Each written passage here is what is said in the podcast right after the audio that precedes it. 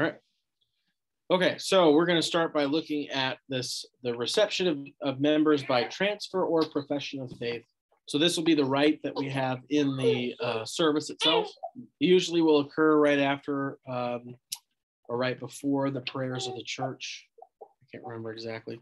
Um, yeah, prior to the prayers of the church. Uh, and so at that point in the service, that'll be when I, this will be, this is slated to be like the second Sunday of November, something like that. Um, I'll get you the date by the end of class. So the way this will work is I'll invite you guys to come up and you'll all line up in that space in the front and you'll be facing me and I will ask you these questions. Um, and so one of my things that I like to do in new member classes is go through those so everybody knows what you're agreeing to um, when you're going to do that. Okay. So, um, so I'll just go through how it's going to start. I'll start with a um, a little reading from Scripture from Mark chapter or Matthew chapter ten. Whoever confesses me before men, I will also confess before my Father who is in heaven. But whoever denies me before men, I will also deny before my Father who is in heaven.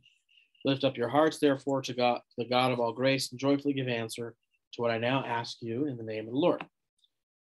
So, do you this day in the presence of God and of this congregation acknowledge the gifts that God gave you in your baptism? And don't worry, you won't have, there aren't really long answers here. The only, um, the, I think the longest answer you have to give is, I do by the grace of God. And I will prompt those answers from you. Okay. Um, so, in this first question, we're talking about the gifts that God has given you in baptism. Okay. Uh, which do you know offhand what we in our confession say are the gifts we received in our baptism? Take a guess. Life, the spirit. Huh? Were we given the blessing of eternal life? Okay. So baptized? new life, right? Yeah. And which is eternal life in Christ. What else? The Spirit. Okay. What about sin? Sin. That's what I was thinking. We got the gift of sin, No, we were free of sin when we were the, the cleansing of sin, right? Cleansing of sin. Yeah, very good. the one more related to the Spirit starts with an F. Faith. Faith, right? Now, um, and we'll- obviously we'll get into more details on these, but in our confession of faith, faith is a gift, right? It's not an intellectual action that we take. It's not that we read something and there we go. I agree with that, therefore I believe. Faith is nothing Um, like faith is something given to you from God via the Holy Spirit, right? Uh, and we'll talk a little bit about um, baptism is what one of the things that we call the means of grace, um, where one of the arguments you'll hear a lot about is, um, well, yeah, but the Holy Spirit does what He's going to do. You can't control Him. So how can you say that this person receives the Spirit? And our response to that would be, well, we don't say that. Jesus said that. Right. And so baptism is one of the means by which the Holy Spirit has promised to be given. Right. And the primary means by which the Holy Spirit is promised to be given is what? So baptism is a specific form of this, but the general gift of the Holy Spirit is given through God's word. Right? So there's God's word spoken in baptism. Right? So I, I baptize you in the name of the Father, the Son, and of the Holy Spirit. Right? Some people um, say Holy Ghost. Right. And in Matthew 28, that's part of what Jesus commands the disciples to do in the Great Commission. It says, Go and make disciples of all nations, baptizing them in the name of the Father, Son, and the Holy Spirit. Right? Um, so that's the first one. So that's what you're going to be. So we'll, we'll go through in more detail about baptism when we get to that in the doctrine sessions. But that is what you're going to be agreeing to. Right? That in baptism, that's actually what's happening. Right. Um, so one of the big distinctions in baptism is infant baptism versus non-infant baptism. The reason we practice infant baptism in the Lutheran Church is because we believe faith is a gift. And so it's not based on whether or not you can grasp it intellectually. So the practice of not doing infant baptism came about because of the argument for the age of reason. That, well, like an infant can't think for themselves. So how can they make uh, a pledge of faithfulness? Well, we don't think that baptism is a pledge of our faithfulness to God. It's a pledge of God's faithfulness to us, which is far more important because we're not very faithful? So if our baptismal identity was reliant on our faithfulness, it would not be great. Does anyone Right. really remember their baptism? Most of us very young, very babies? Well, so when we talk about remembering our baptism, we're not necessarily talking about cognitively No, remembering, because if you were baptized when you were like me, like three weeks old, yeah. I don't remember much of anything I when I was three weeks old. right? Um, so, uh, like that's one of the reasons I make the sign of the cross in church. Is that it's a sign of remembrance of my baptism in the name of the Father, Son, and Holy Spirit, right? Um, and so, what you're remembering is that you have been baptized, and because of that, you have this new life in Christ. Okay. All right. The next question is: Do you renounce the devil and all his works and all his ways? So, this is again you're you would be then asserting that you believe the devil is real and that you believe that what he wishes to do and what he wishes you to do are not good. So you're renouncing all of those things. Um, do you believe in god the father almighty in jesus christ his only son our lord and in the holy spirit? Okay. But believe it or not there have been numerous christians throughout history and even some today that do not believe in the Trinity. So we confess Trinitarian uh, Christian denomination, which we can, so that means we confess that the Father, the Son, and the Holy Spirit are all God. So they're the three in one. Most of, and we'll get into this a little bit when we go with the creeds, most of the church controversies in the like throughout the history of the church were all about the person of Jesus and whether or not he was just a human who became a god eventually, whether he was a god from the get go and just pretending to be a human, or whether he was true God and true man. So a lot of those big controversies um, were about the person Jesus. So what you're saying here, when you make this um, confession, you're saying, yes, I believe in God, the Father, Son, and Holy Spirit. So you're confessing faith in the triune God. Any questions about that? Do you hold all the prophetic and apostolic scriptures to be the hmm. inspired word of God and the doctrine of the evangelical Lutheran Church drawn from them and confessed in the small catechism to be faithful and true? Okay, so this one gets into some of the more common disagreements among like Christian denominations. So, what is the phrase inspired word of God God was inspired when he spoke, to- God was inspired? or he was inspiring us. Okay. Who specifically? Everybody. Well, we're talking about the Word of God. If you're a Christian, Well, but that came from somewhere. it came from the Bible. You didn't. Okay. There we go. The Bible. So when we're talking about the Word of God here, these are the prophetic and apostolic scriptures to be the inspired Word of God. What I So- personally believe is that men wrote the Bible, but they, they got it from somewhere. Okay. So that's what that phrase. So it doesn't mean that we believe that God, like the hand of God, literally wrote the Bible, but that He inspired those who did to write the truth. Okay, so inspired comes from uh, the Latin inspiratus, which is mean to be like in the spirit. So you can even hear the word spirit and inspire. So it's spirit inspired. Um, so thus, we don't have an issue with Moses writing the first five books of the Bible. That doesn't then give us the idea that well, what if Moses was wrong? Well, we would say that Moses was inspired by God. So what he wrote was what God wanted him to write. And some people find that hard to believe, which is strange to me, because if God can create the universe and everything in it simply by speaking, it seems like inspiring humans to write the words he wants them to write is not a very difficult task for him to do. Um, and that's what we believe the Bible is, um, that it is the inspired word of God.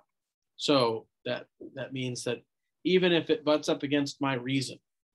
So, like the doctrine of the Trinity, for example. Um, I confess faith in the Trinity because God's word says that this is the way it is. And even though I don't really understand how you can be three distinct persons, yet only one God. And I can't explain that to you rationally or logically. Okay? Sometimes there's no logical explanation for that. Right. But if you're somebody who doesn't believe that the Bible is the inspired word of God, but a collection of stories about historical accounts written by men in order to pass down this moral tradition, which a lot of people do, then you don't view it as something that can be over and above your reason. So you're always like, so the difficult stuff you try to explain away. So this is how you have Christian denominations who will say that it's okay to be homosexual or that abortion is not wrong because they don't believe the scriptures are the inspired word of God. So they use argument, rational arguments, historical context arguments to say, like, oh, well, when Paul said that, that was because this was the, the nature of the day. And that's know? no longer the same, They don't know. right? Um, well, I mean, some of those arguments would make sense if the Bible wasn't the inspired word of God, right? And so Christians have never been concerned with the changes of the earthly cultures, right? Christianity wouldn't have lasted as long as it has if we were trying to conform to the cultures we were part. of. We're not trying to do that. In fact, we're trying to transform those cultures through living as God intends us to live. So they too come to the same faith that we do. Um, so that's one. So that's the place of Scripture. So uh, Scripture is for us the norm and practice of the Christian life. That's the best way to think. The practice? The norm, like the Oh. normal, The norm. the norm and practice of the Christian life. Sorry. So if you want to know, huh? Oh, no. So if uh, if you ever have a question about how you're you ought to live, what you should, how you should view particular things, we always go back to the scriptures, and we're very serious about that in our denomination. I had to pass tests in Greek and Hebrew so that I could read and translate the Bible um, in order to become a pastor in our church. You didn't have to learn Latin. No, Catholics have to learn. Well, Catholics have to learn Latin because they did the Mass in Latin, but the original Yes. languages of the scriptures, the Old Testament is biblical Hebrew and the New Testament is Greek. I did not know that. And so orig- those are the original languages that they would have been written. in. And so that's why we learn those. That makes Um, sense. Um, so, like, for example, um, like, what's your favorite translation of the Bible? What do you like to use or what like to read? Uh, English. Well, there's a lot of English translations. So the one we use here at church is the ESV, the English Standard Version. And something you may notice with the English Standard Version is at times it sounds weird when you're reading it or saying it out loud.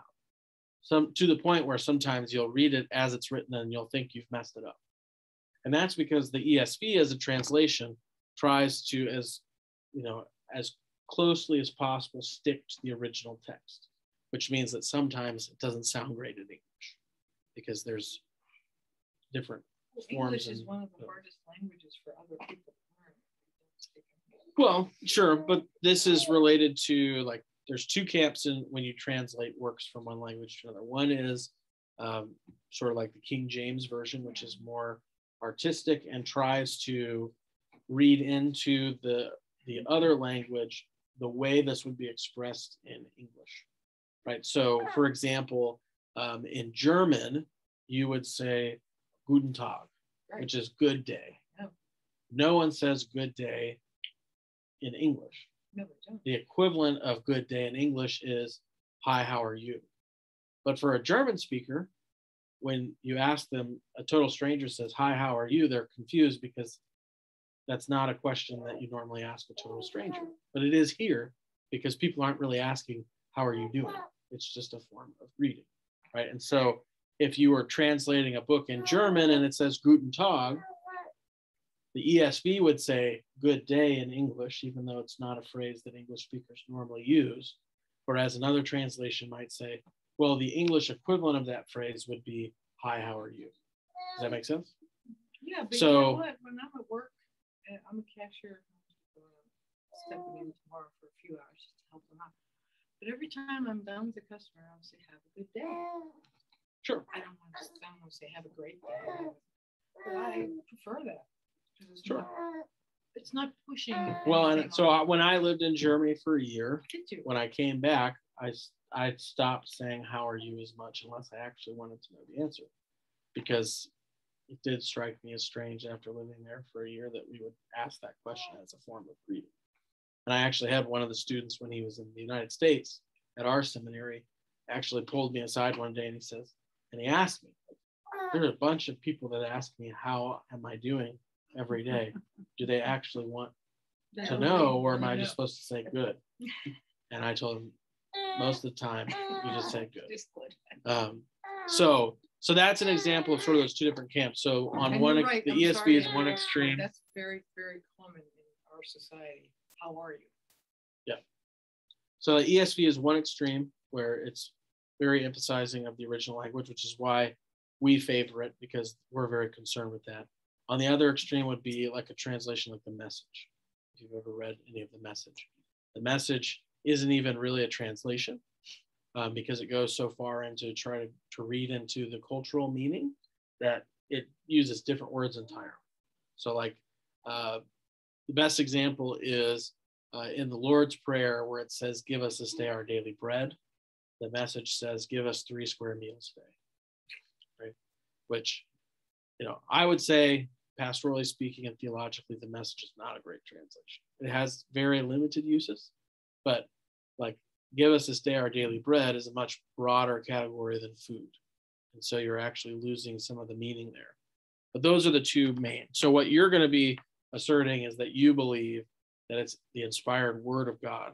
And so we have much more care in making sure that we're accurately representing that, which is why I don't preach about my own thoughts and things like that. I preach from a biblical text. And by the way, I So- love broccoli.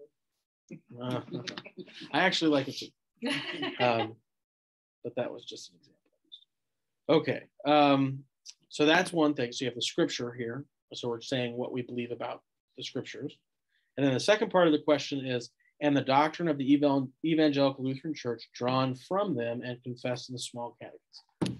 So we would say the small catechism is one of the confessional writings of Lutheran Church because we believe that it's a faithful exposition of the scriptures. So it has the small catechism has no authority in and of itself. Its only authority comes from that it's we believe it's faithfully drawn from the scriptures. So it's a borrowed authority. Right? Um, and there's some confusion about that. There's sometimes that people will feel like uh, one of the criticisms of our denomination at times can be that we hold our confessional writings to the same level as the Bible. Well, in a certain sense, that's true, and in a certain sense, it's not. It's true in the sense that the reason that we hold them up as authoritative is because their authority is derived from the scriptures. So, what you're saying when you're becoming Lutheran is, in a sense, the confessional writings of the Lutheran Church are faithful expositions of Scripture. Therefore, I believe. Right? Um, it can be used incorrectly when you talk about them and use them as if they have their own authority. You don't make that scriptural connection.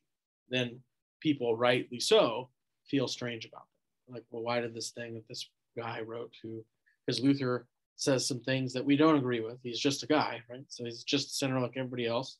So he says he has things in his writings and things that he said that we're like, eh, no, that's not what the Bible says. Right? Um, so, so that's what that question is about. So the first that the scriptures are the inspired word of God and that the confessional writings of our church are faithfully drawn from.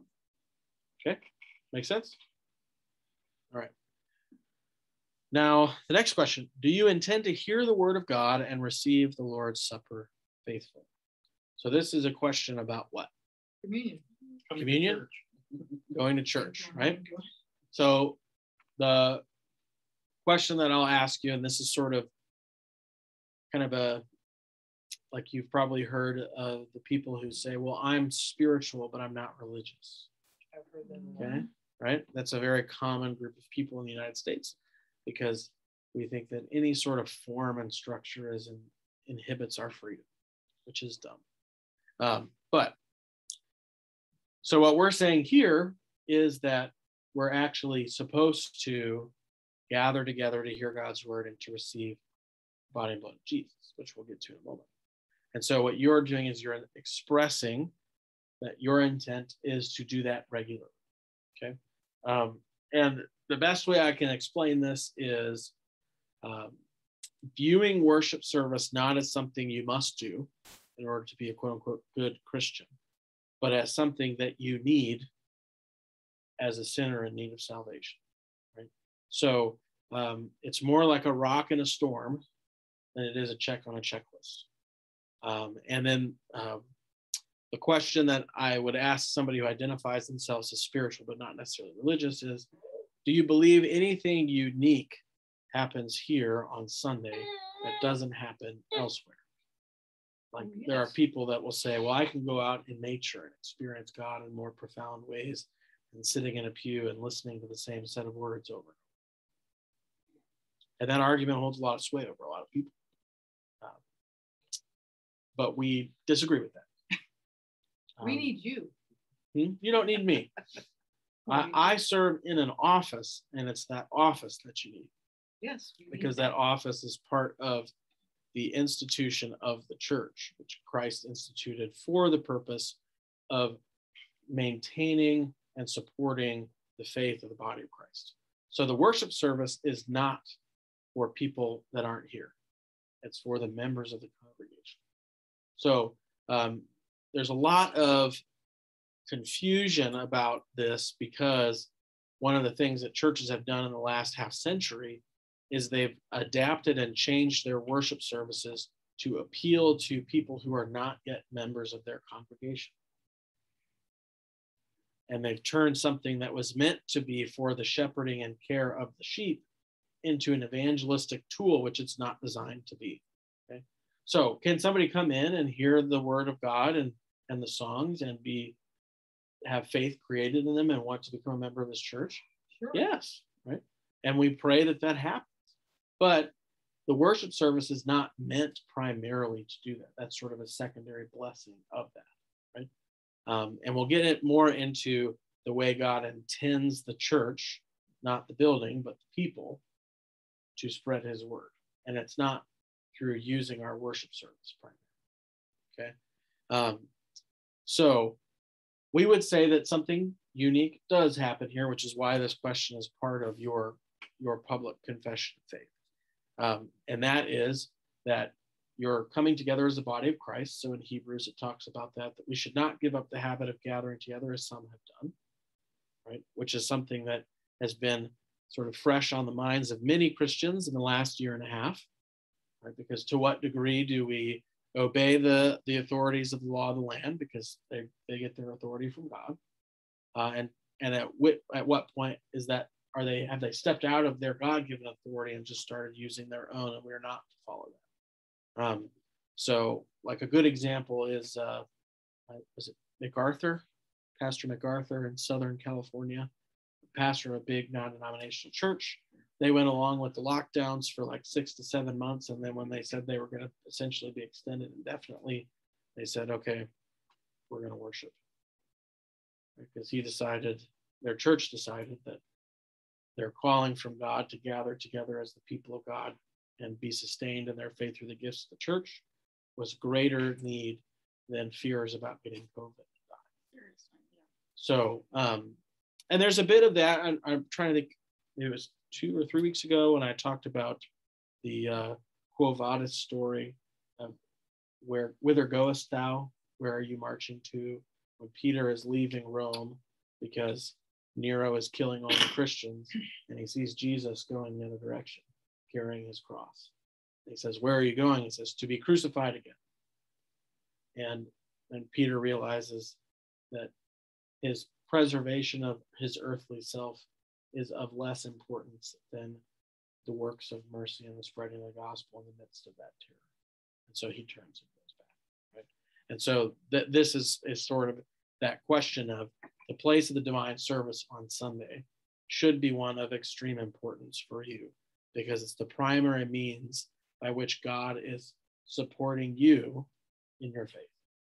That's where the term divine service comes from. It's the divine serving you. Okay? Which is very odd. Usually, in forms of religious worship, it's us serving whatever God we're worshiping. But in our case, it's actually the opposite. So He thinks you're so funny. uh, probably all the, the hand gestures. Um, so one of the, uh, just as kind of an aside, when people will make the claim to you that, well, there's lots of religions out there and, and all these different paths and they all lead to the same place. Uh, and most religions are basically alike. You can say, I don't believe that because Christianity actually moves in the opposite direction as every other religion. Every other religion is about you becoming worthy and ascending to a level of being acknowledged by the God that you worship. And Christianity is about a God who recognizes that we can't do that. We can't make any progress in the ascent. And so he descends to do what we could not, to serve us despite our unworthiness. And so the worship service is the playing out of that, is the participation in that relationship I didn't know that. that God is coming and serving you. Yep. So th- that's why the two high points of the worship service are the service of the word, when the scriptures are read, and the service of the sacrament, where the body and blood of Jesus is given. Because the high points are when God is serving you. And that's why when the word is read, we say, Thanks be to God in recognition of that gift. So when you answer this question, you're essentially saying you believe that's what worship is and that it's important that you attend regularly. Not not so that you can check it off your do-gooder list, but so that you can so that your faith can be nourished and you can survive. And shouldn't we want to come too? Yes, Yeah. Gets me through the week. but it's also, I mean, you want to come to church for the same reason you want to eat dinner. It's so that you don't die. Yes. right? So dinner is a representation of your need for food. So if you skip a dinner now and again, no big deal. But if you never eat food, you'll die because you need it. So this is your spiritual food and you need it. And that's what we're talking about here, right? So that's why this question focuses on hearing the word of God, gift one, and receiving the Lord's Supper, gift two. And you'll start to notice too, if you think of worship that way, that the placing of the songs are intentional. So notice that we sing songs of praise after receiving these gifts and not prior. So we do confession at the beginning, and then after confession, we sing praise um, for receiving the gift and so on. Any questions about that? Okay. Do you intend to live according to the word of God and in faith, word, and deed to remain true to God, Father, Son, and Holy Spirit, even to death? So, this then, so the first, that previous question is dealing with justification, God's saving work for you as his, now as his child. right? The second question is dealing with what we call sanctification, which is the leading of a holy life. So now that you have been saved and you have faith in the gospel and in Jesus, how then you ought to live is really what this is going to. Be. So, um, because you believe that the word of God is the inspired word, then that becomes the measurement and the guide for your life as a follower of Christ, right? And so, do you intend to live according to the word of God? Is basically, as a believer, are you now going to strive to live as as you're called to in the scriptures? Because you believe that is the inspired word of God. So therefore, it's the highest level of authority in your life, right? So that means that even if your entire neighborhood or your entire city or your entire country is asking you to do something contrary to God's word, you say. And here it gives you the most extreme resistance to wanting to live that way, which is death. So even if you risk your life in doing so, will you adhere and remain true to God? And what you're saying is, I do by the grace of God. Right? So we can't do that on our own, but we can with with His aid, right? And this is one area where I think you know learning about global Christianity is helpful because it can this question can seem archaic because when was the last time you thought or knew of anybody who died because they believed in Jesus? Well, that still happens every day in lots of places in the world. And it may happen again in my lifetime or your lifetime. Or you may just happen to find yourself in a situation where this is the choice presented to you. And it may not be somebody of another relig- aggressive religion pointing a gun at your face and saying, renounce Jesus. It may be that you're called to stand for and confess Christ in your workplace or amongst your family to great risk for yourself. Maybe it's a relational risk, maybe you're going to lose your job. Um, so, one that comes to mind is um, I'm sure you've heard some of the news about Loudoun County, Virginia, and the school board there and, and the really aggressive stuff they've been doing on the progressive end of things. Well, they invited their teachers to share their thoughts at a meeting and said, you can share them free of any repercussions. And so the PE teacher, as a Christian, said that he would not use these preferred pronouns and encourage his students to do something that he believes is a violation of his faith and it disrespects God who made. And he was fired. And then he got reinstated because they had no grounds for firing. But he took a great personal risk to adhere to his faith. And that's essentially what this question is asking is do you intend to do that? Um, now, if you mess up in a situation and you don't do that, or because you're afraid you don't, is that the end of the road for you? No. Of course not. Right? Then you come, do you intend to hear the word of God and receive the Lord's praise? Then you come to worship and you confess that sin and you hear the forgiveness of Christ. And then you go out there and you begin that fight anew. Okay. Any questions about that? Right?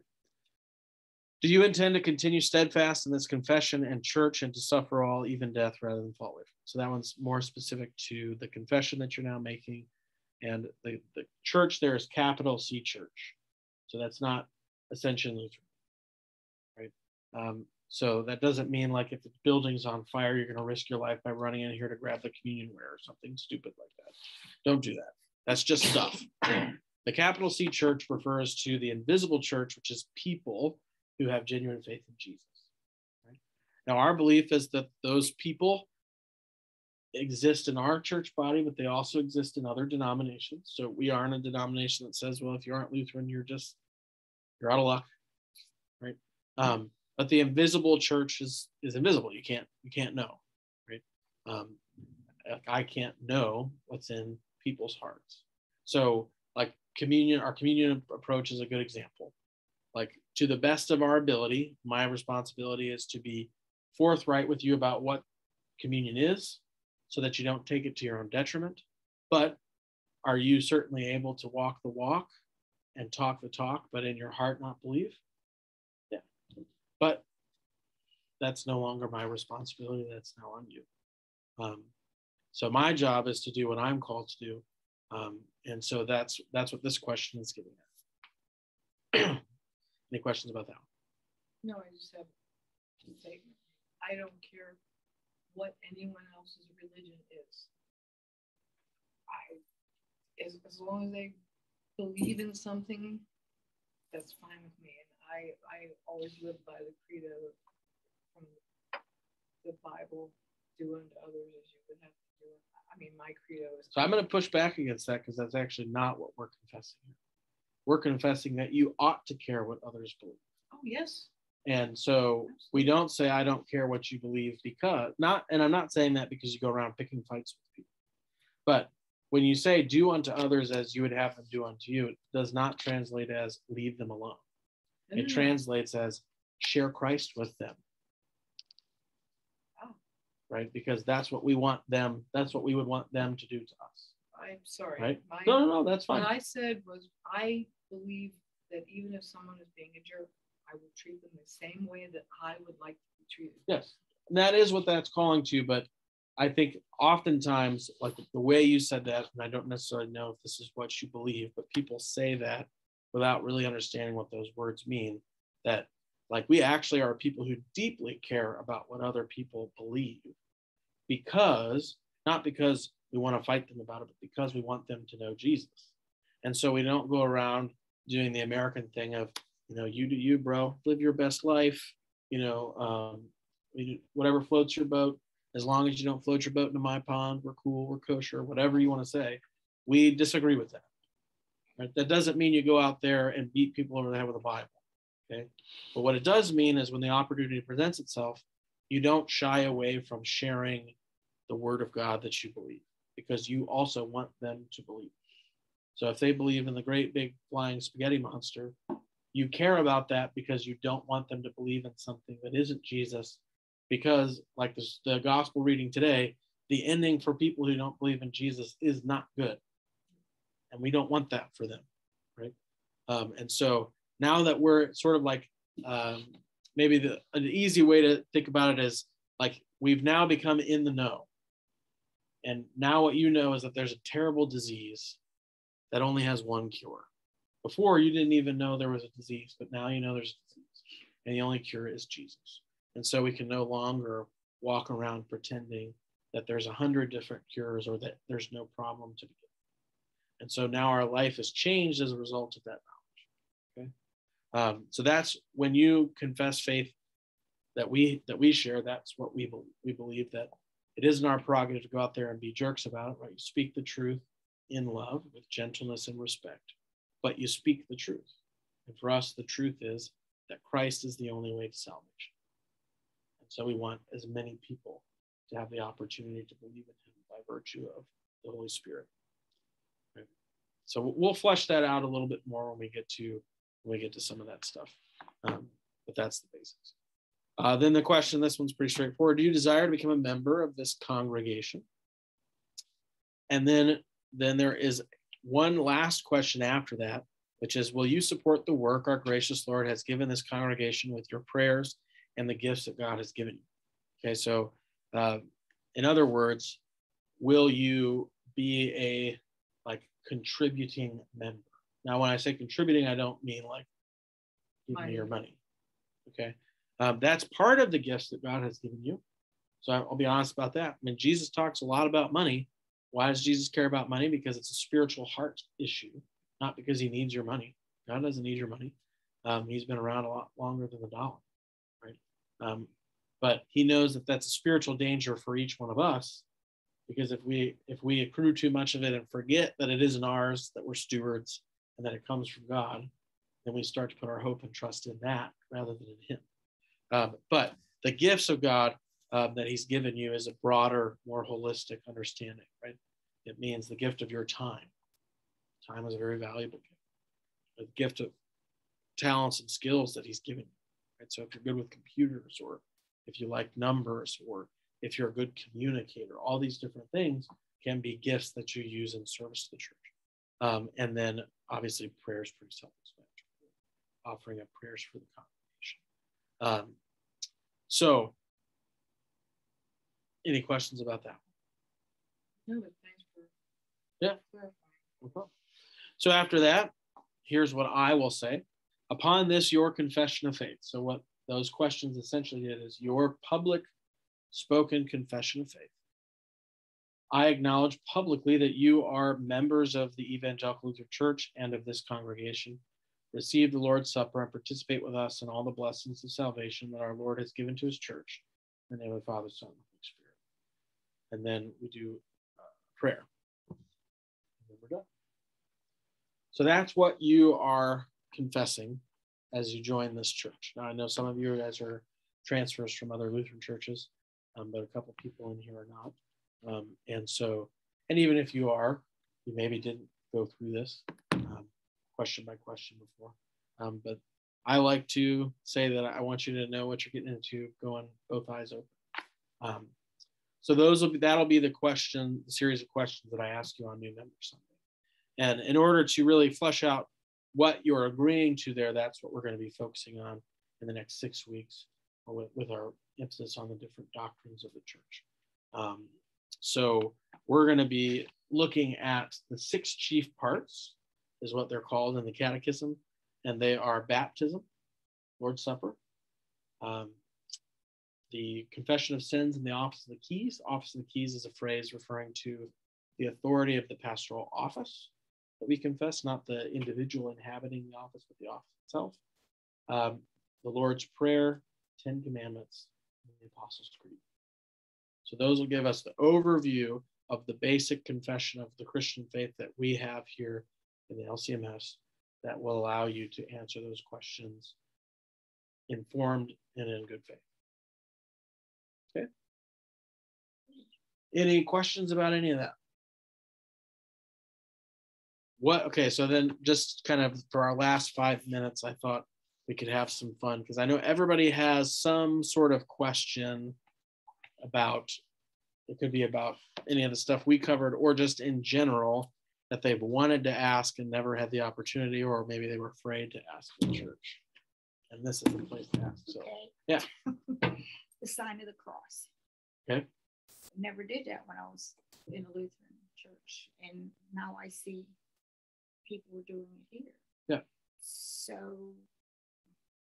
so I should have been doing this all the, all the while? Uh, no, not necessarily. It's a good question. The question is, um, you know, you grew up not doing the sign of the cross, and here we do the sign of the cross. Um, so I would put this under the category of what's called like personal piety. So the reason that I do it and, and the reason that many people do it is it's a remembrance of your baptism. So you're rem- remembering that you're baptized in the name of the Father, Son, and Holy Spirit, which is also why it's the invocation for our service, as we're starting remembering that we are ena- we are enabled to have this relationship which we're about to engage in in worship because we've been called by Christ in our baptism. We've been made his children as opposed to people dead right? And so anytime the Father, the Son, and the Holy Spirit are spoken, you can make the sign of the cross as a remembrance of And But it's just something do that if it helps you- Because I was born and raised Catholic, so I always Well, it. okay, so, because my friends were all Catholic. So the farther son, we, it, it seemed like they went this way. Oh yeah, I I apparently do it the opposite way that Catholics do. I mean, so You do. along I do So is this the Catholic Yes. Oh, yeah, I do. instead of- Left, right. yeah, it doesn't Yeah, matter. The Catholic way. The Yeah. short answer is that stuff doesn't matter. So in our understanding, that would be if, if you want to bow, like some some pastors and some people, when you say the name of the Trinity, they will bow out of reverence for the name of God. Um, you can do that. Um, so you'll see also that uh, sometimes after communion, people make the sign of the cross Mhm. after communion. It's really up to you. There's no like right or wrong there. Uh, It's not a it's not a commanded thing. Um, those are a little bit more um, legalistically applied in the Catholic Church. It has a steeper tradition for one, and two, I think there's extra weight applied to those sorts of outward actions that we don't really apply. So you'll go to some churches and they don't do that at all, um, and others that do, and some pastors don't do that stuff. Some do. So like you're not you're not missing out or losing anything by not having done. Yeah, don't feel um, bad.